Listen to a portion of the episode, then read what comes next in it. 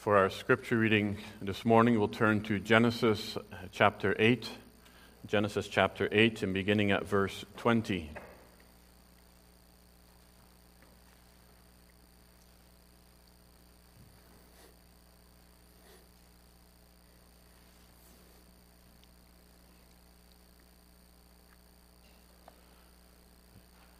Genesis 8 is where Noah comes out of the ark after the flood. And we pick up the story in verse 20. Verse 20, after Noah is safely back on the ground.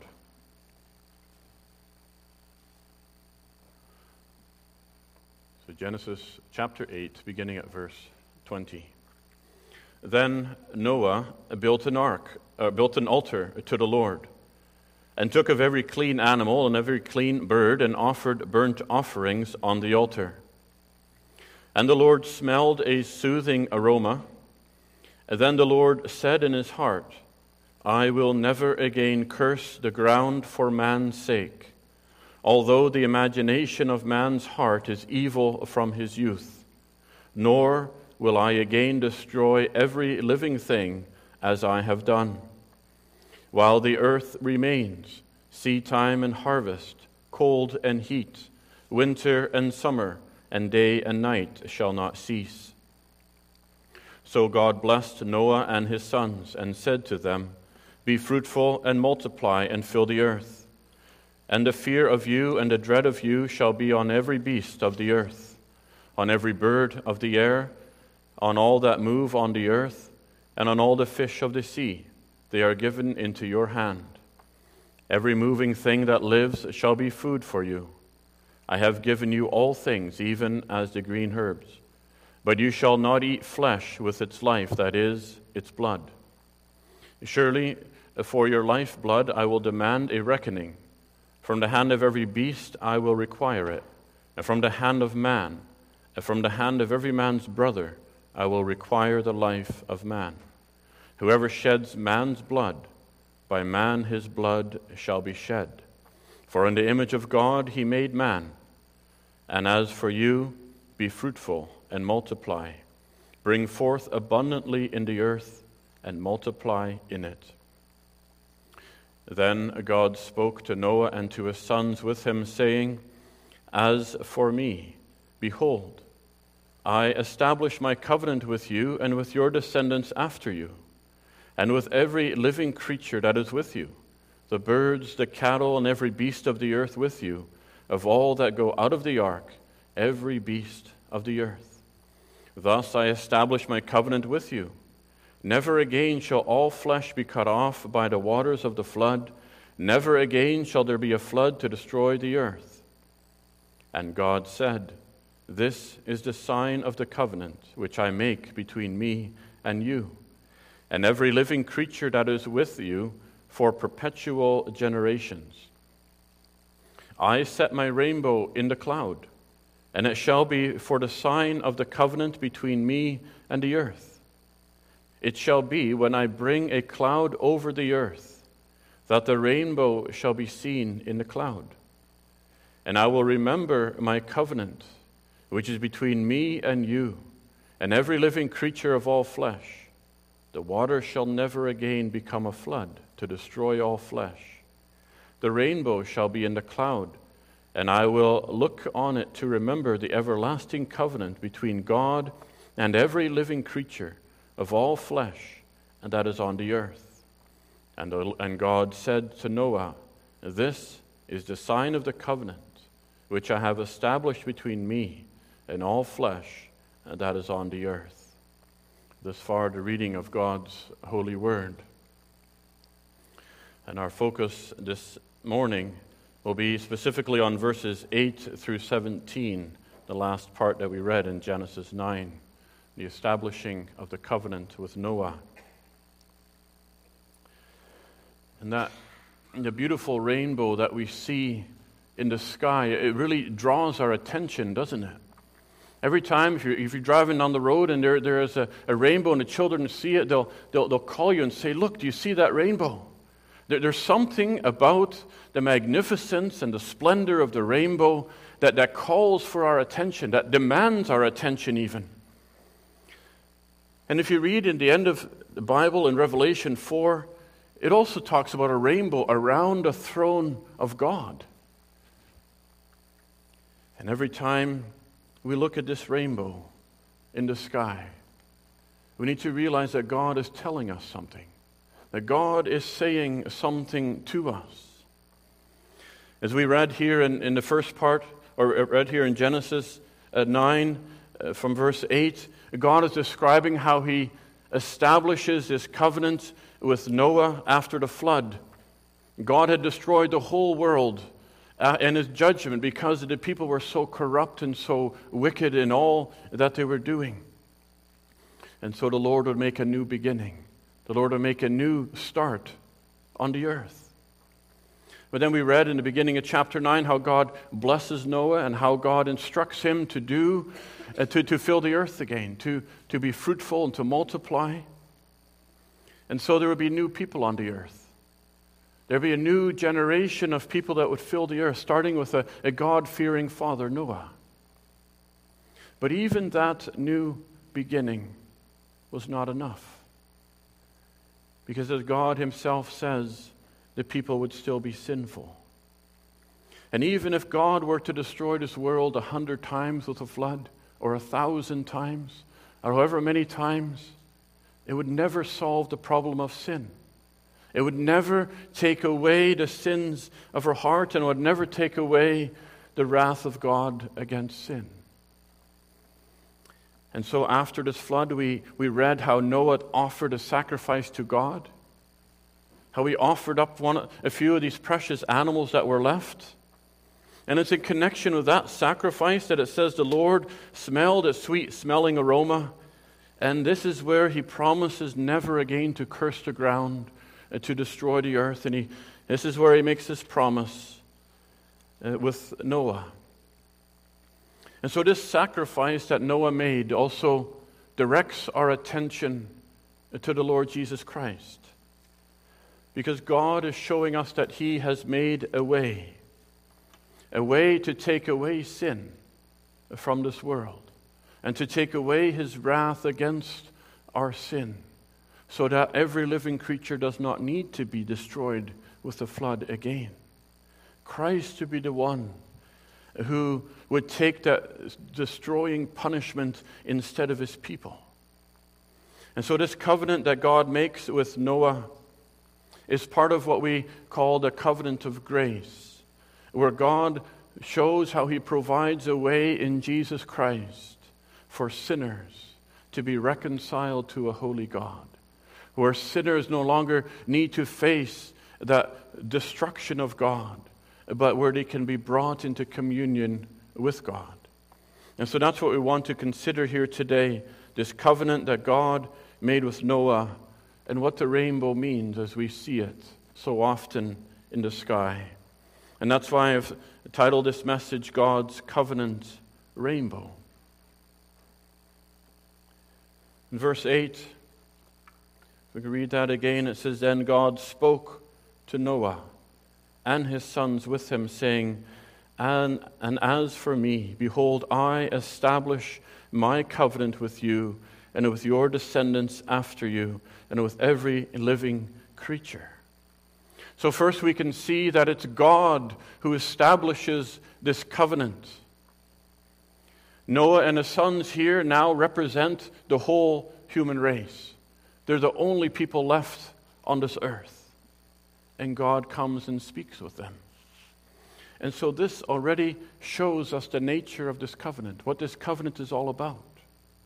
It shows us the wonder that the holy God is now able to come and to speak with Noah and not destroy him and his children as he did with the rest of the world. And here we are reminded that God can only come and speak to his people through the mediator, the Lord Jesus Christ. And that sacrifice that Noah offered after he came off the ark, that sweet smelling aroma to God, represented that sacrifice that Christ himself would be on behalf of sinners. God had already revealed to, to Abel that the shedding of blood was required for the remission of sins. that the wages of sin is death.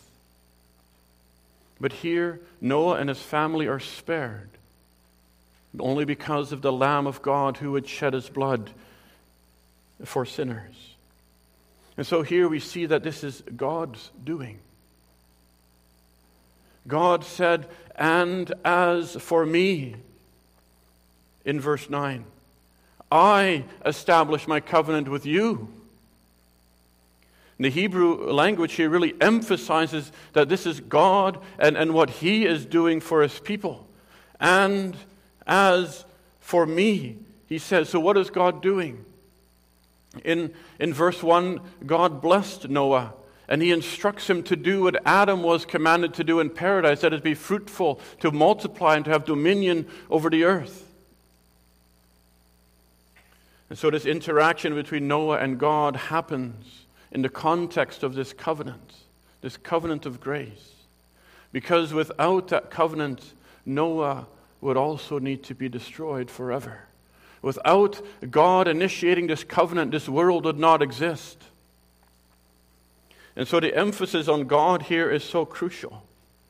That God, in His condescending mercy, is the great initiator of this covenant between Himself and Noah, and, on, and Noah uh, representing all people.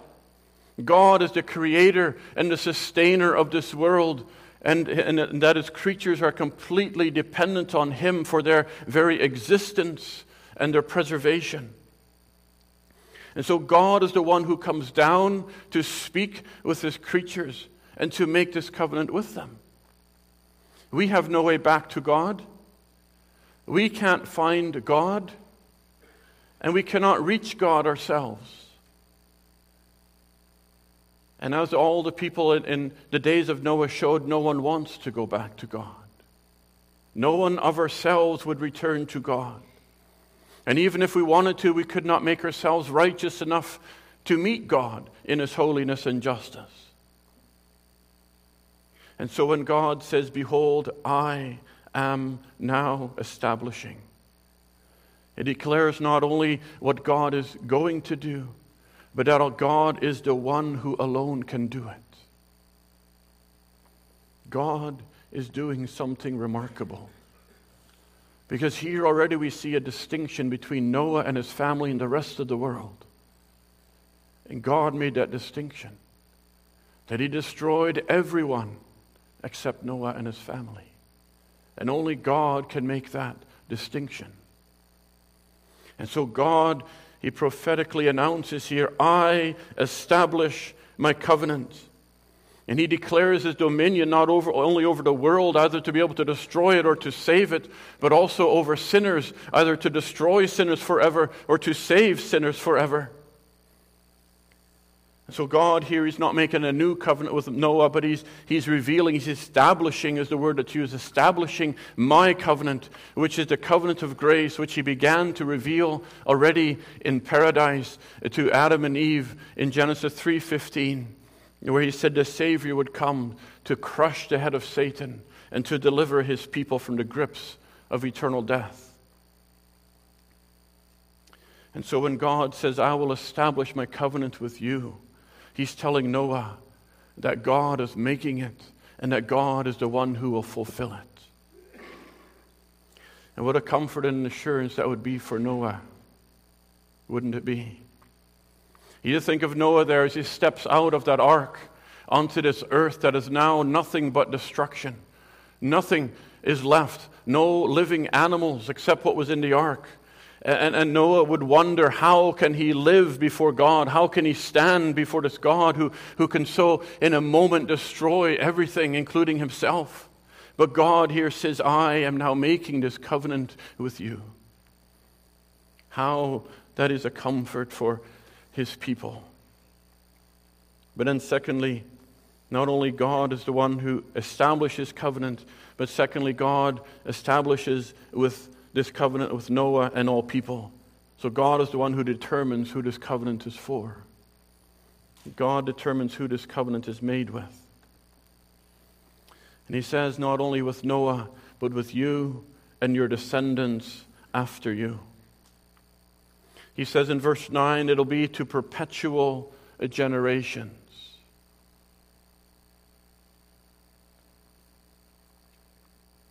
Or verse 12, sorry.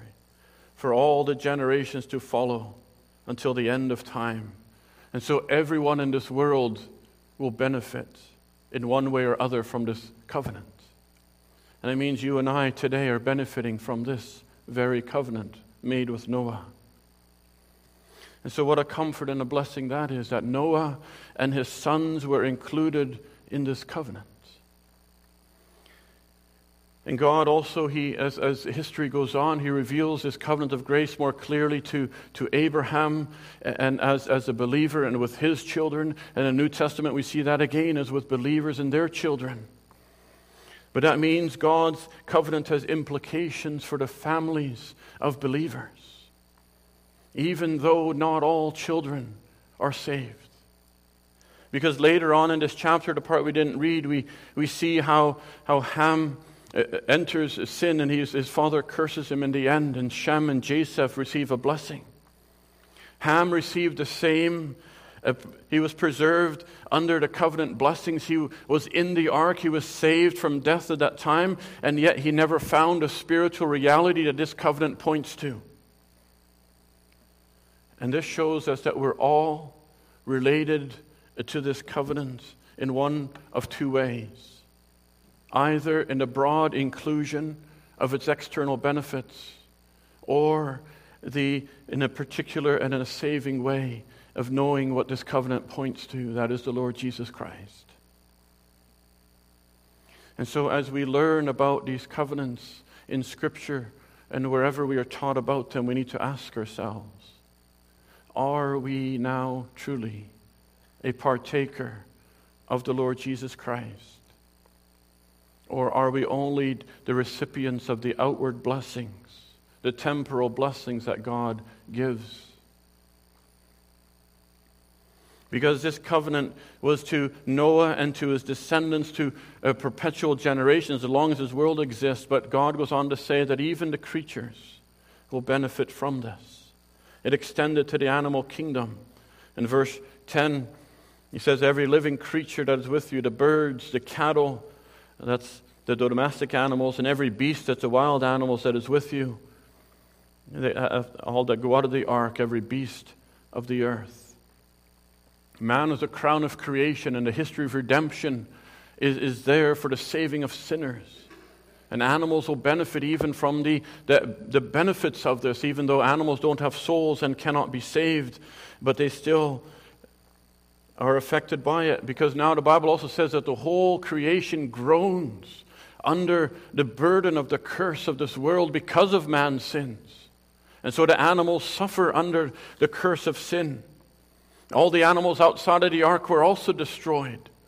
But God says now every living thing are protected even under this covenant. But then, thirdly, God shows the benefits of this covenant. Verse 11, he says, Thus I establish my covenant with you. Never again shall all flesh be cut off by the waters of the flood. Never again shall there be a flood to destroy the earth. These are the promises, the benefits that God gives with this covenant. And when God speaks, it is true and it is certain because He is the unchangeable God who cannot lie. But God uses here very emphatic language to show us the certainty of this promise. With the Hebrew way it writes there, it shows an absolute negation. There will absolutely not be a complete cutting off of all flesh again by floods. This will never, never happen again. And he says it twice, he emphasizes it. But at the same time, we have to see what it does not say. This implies that this cutting off, the cutting off, the total destruction, is not entirely removed. Never again be cut off. The word be cut off or destroyed is, is used twice in the book of Genesis in, in this sense. Uh, here, where everything was cut off or killed, destroyed by the flood, and later on, where it says everything was uh, uh destroyed by the famine. But this same word is also used with a slightly different meaning, where it means not to cut off, but to cut a covenant. And that's what God uses when he speaks with Abram in Genesis 15, verse 18. And this promise says, Never again will all flesh be cut off. But when the word is used for making a covenant, as it was with Abraham, with cutting a covenant, when they cut a covenant, they, that refers to the cutting up of the animals, cutting the animals in half and laying the sides beside there. And it means that whoever breaks the covenant will be cut off, will be destroyed, just like those animals were. So the, it shows that, that the seriousness and the permanence of a covenant when it was made, the unbreakable nature of a covenant, that if they broke the covenant, they would be cut off, they would be destroyed themselves. And God is making this covenant and promises that all flesh of all the earth will never again be cut off. He's saying that will never happen again to this world. And God cannot lie and God cannot change, and this is a perpetual certainty. But this also points us again to the Lord Jesus Christ. Because we need to ask this question if we are not cut off because of our sins, then how is God's justice against our sins satisfied? If God does not destroy and punish us for our sins, how can God's justice be satisfied? Because God cannot leave sin unpunished. But God did that by pouring out his wrath on the Lord Jesus Christ on the cross, where his justice was satisfied in the mediator, the Lord Jesus Christ. And here already with Noah, God is beginning to point forward to that time, that only place that makes this possible. And that is why, boys and girls, that this covenant is so important for us. Because in the covenant is the only safe place from the wrath of God. It is the only place of safety. And that is why the emphasis is on Noah and his descendants to perpetual generations as long as this world lives, that God has made a way for sinners to be saved to the end of the world. That there is forgiveness of God to the end of the world that we must now seek to be in this covenant, not only by an external membership for the temporal blessings, but by a saving faith in the Lord Jesus Christ who makes this possible. Because outside of the Lord Jesus Christ, outside of this covenant of grace, there is nothing but destruction that awaits you. Destruction like the world was destroyed with the flood and destruction like Sodom and Gomorrah were destroyed by fire.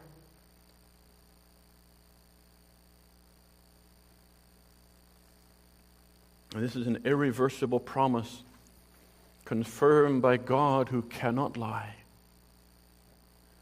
This is a covenant that is made and fulfilled by God Himself.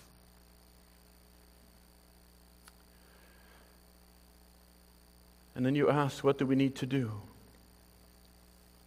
Because even though the covenant is made by God, it still implies a responsibility on our side.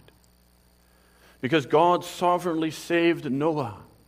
God sovereignly came to Noah without any assistance from Noah.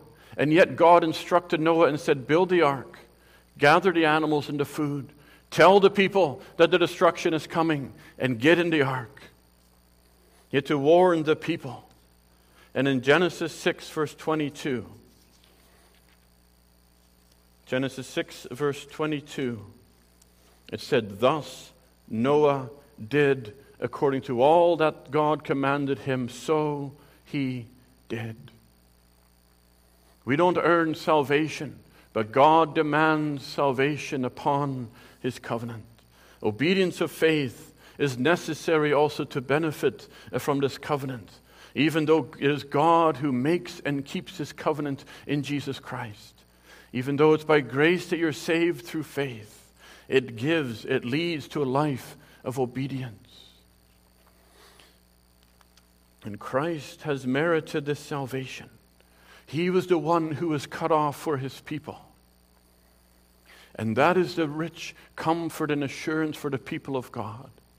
That you can know that if you are in Christ, that if your faith and hope are in Christ alone, that on the certainty of God's work here, your salvation is as sure as God is alive.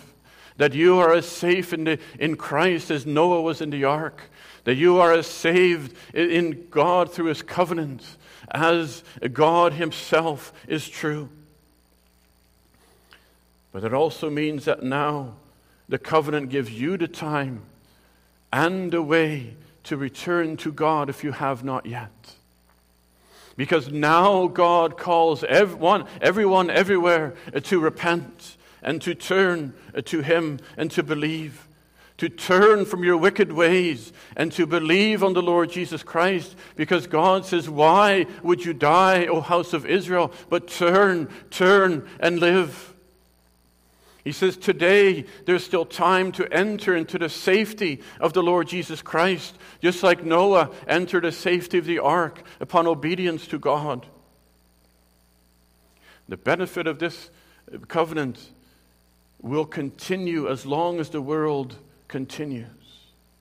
You have time to seek the Lord. But the only thing you don't know is how much time is left in your life. And therefore, he says, Today, if you hear his voice, do not harden your heart, but seek his face. But then, fourthly, God gives the sign. God gives the sign of this covenant. Verse 12 And God said, this is the sign of the covenant which I make between me and you and every living creature that is with you for perpetual generations. I set my rainbow in the cloud, and it shall be for the sign of the covenant between me and the earth. God certifies his covenant with providing a sign that will last as long as the covenant is in place. It'll last as long as the promise. This is the sign. when signs have meaning, they, they direct us to, to something, it's pointing us to something. For Abraham's circumcision uh, was a reminder of the covenant that God made with him. In this in New Testament time, we have baptism pointing us to the covenant of God. But God said, This is the sign that I am making, the sign that I set. This is not a sign chosen by Noah. This is not a sign made of something of the earth that could be destroyed. But this sign would last to perpetual generations, to the end of time. And here God again says with emphasis in verse 13, it says, I set my rainbow. But in the original word order, he says, my bow my rainbow I do set in the cloud. It's God's sign. He says, My bow, which I set, emphasizing again the certainty and, and who is doing it. It's God who's placing it there. In Genesis 2, we read that the Lord had not caused it to rain upon the earth, but there went up a mist from the earth. And so it's possible that Noah had never seen a rainbow before. If the watering of the earth was, was through the dew, the mist that came up of the earth instead of clouds, there would have never been a rainbow. But even if that was not the case, God here claims this as his bow that he puts in the sky as a sign of the covenant between God and the earth. And so then, fifthly, God chose the certainty of this covenant. Because with this rainbow, God assures Noah and all of us of the certainty of the covenant that he made. Because God is the one who makes and keeps his covenant. And he says, and it will be in verse 14, it shall be. So whenever this happens, whenever I bring a cloud over the earth, that the bow shall be seen in the cloud. And then God will see the rainbow. He says in verse 15, And I will remember my covenant, which is between me and you and every living creature. God will remember. God will recall the promise that He made even to Noah so many years ago. Even though God doesn't need to be reminded because God is God, He's unchanging, He's eternal. But God says this to show us of His unchanging faithfulness to you and to the certainty of His promise. That this sign is there in the sky to declare God's faithfulness to us. He says, I will remember my covenant. In verse 16, the rainbow shall be in the cloud, and I will look on it to remember the everlasting covenant between God and every living creature. In the middle of verse 15, the water shall never again become a flood to destroy all the earth. And this covenant is so certain. This is the security for mankind it's God who, who certifies it, who signs it, who, who seals it. And just the same, your salvation, the certainty of your salvation is found in this covenant, the covenant of grace, in this covenant making God that God began to reveal here to Noah and to Abraham and to David. And so God confirms what he has done. He is the one who initiated this covenant. He sustains this covenant. And He gives us the sign to assure us of that covenant. And He will be the one who fulfills it. And this world is, stands today to testify of His faithfulness. That, as He said in the end of, of chapter 8, that while the earth remains, seed time and harvest, cold and heat, winter and summer, day and night shall not stop. The world continues day after day, waiting for the return of Christ.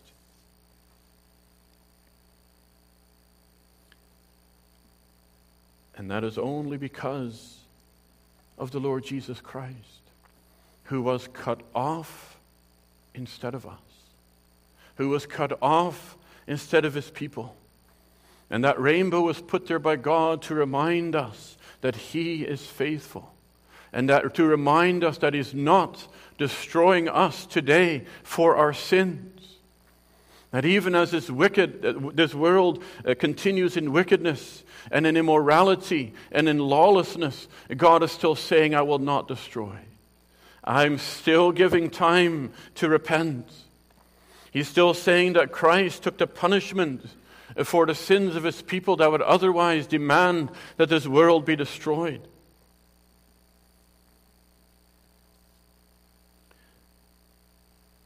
So then, as a few thoughts here at the end, the rainbow is an unspeakable comfort and assurance for God's people. Because the certainty of your salvation is based on that covenant making and covenant keeping God. It is on, based on His faithfulness and not anything that we can do of ourselves. We cannot earn our salvation, but it's done in Jesus Christ. And Romans 8 also says this as he speaks of the elect. He says, Moreover, whom he predestinated, them he also called. And whom he called, these he also justified. And whom he justified, these he also glorified, showing the progressive work of God's salvation, the certainty that he will redeem all his people.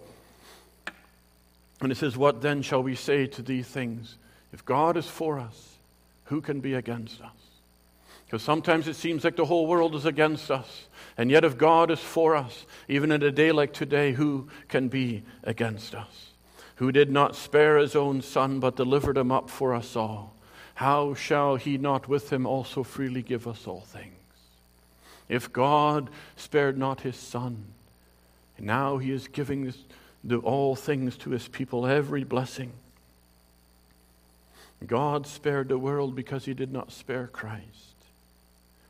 But God spares the world now because he still has a people. He has a people to save. There are still sinners out in the world today who need to hear of the Lord Jesus Christ and who still need to believe on the Lord Jesus Christ. Even here today, there are still people who need to believe on the Lord Jesus Christ because this is why the world still exists. It's for your salvation. But then, secondly, that rainbow is a comfort for those of you who are then earnestly seeking God, earnestly desiring to know God, earnestly wanting to be saved and needing to be saved by God because it shows that God is still patient today, that God is still calling you. He's still telling you to turn from your sins and to repent of your sins and to, to come to the Lord Jesus Christ and to, to cast all your cares upon Him and to confess all your sins to Him and to believe on His name. That is what He calls us to do in this covenant. Just like He told Noah what he had to do, He tells us to repent and believe. And so today, while summer and winter still come, and you receive the blessings outside as you enjoy the summer, remember this day is here so that you can believe on Jesus Christ. And so flee to Him today. Go to Him today. And do not stop until you find Him. And do not, do not be satisfied only with the external blessings because the third application is that this rainbow is also a great warning for the complacent, and for the careless, and for the wicked. Because if we are still going through this life without God, God is permitting this wickedness to continue now. Because of His love and His promise, He does not destroy this world yet, even though that's what we all deserve.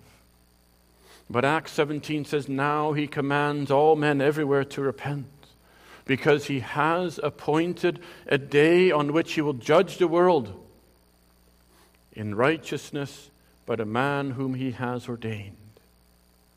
Noah and his family entered the ark. They all received these blessings of the covenant. But how many of his children, grandchildren, and descendants never believed on the Lord Jesus Christ? A new beginning is not enough. You can leave many sins. You can change a lot in your life. You can come to church regularly. You can be born and raised in a church. But if you don't have Christ, you miss the essence of the covenant. And you still fall short of eternal life. And then you will still perish in the end. And so again, I ask, where do you fit in this covenant? Do you know the Lord Jesus Christ? Because even as this world continues, he said both summer and winter continue, but Jesus also gave many parables where the wheat and the tares continue together, where the sheep and the goats graze in the pastures together, where the wise and the foolish virgins both wait for the bridegroom together. And yet, when the time came at God's appointed day, there was a separation of those who were saved and not saved. Just like on the day when the floods came, only those who were in the ark were saved, but now more specifically, only those who are in Christ will be saved from the wrath to come. Because both God's people and the wicked will live in this world together. And God says, let them grow up together. Don't pull out the tares in case you pull out the weeds. We both live under the sign of the rainbow, showing God's faithfulness, showing God's patience, showing God's covenant. But the time will come when that sign will no longer be needed, when all the elect will finally be gathered together, and all the wicked will be destroyed forever. And then there will be no more covenant. In 2 Peter 3, it speaks this is but the heavens and the earth, which are now preserved by the same word, are reserved for fire until the day of judgment and perdition of ungodly men. But, beloved, do not forget this one thing that with the Lord one day is as a thousand years, and a thousand years as one day.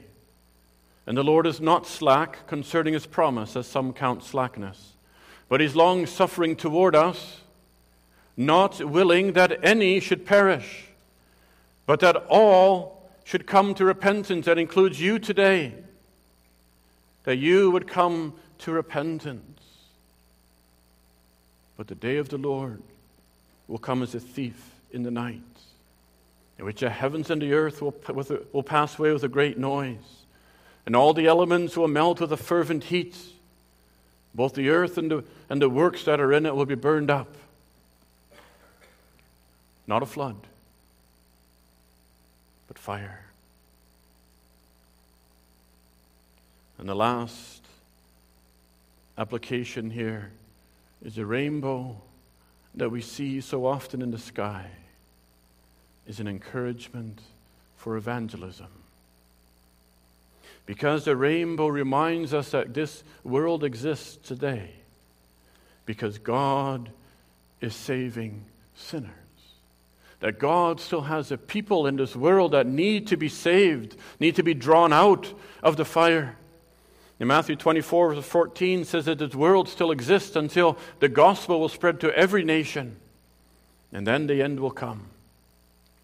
And so, the purpose of every believer here today and for the church is to spread the gospel, to reach the nations, to be an instrument in God's hand, like Noah was, to the preacher of righteousness, he was called, to speak to the people as you work, that the day of the Lord is coming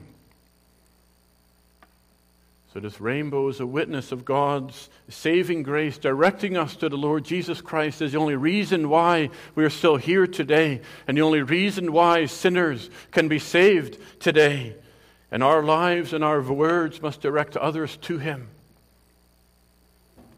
It declares to us the heart of God.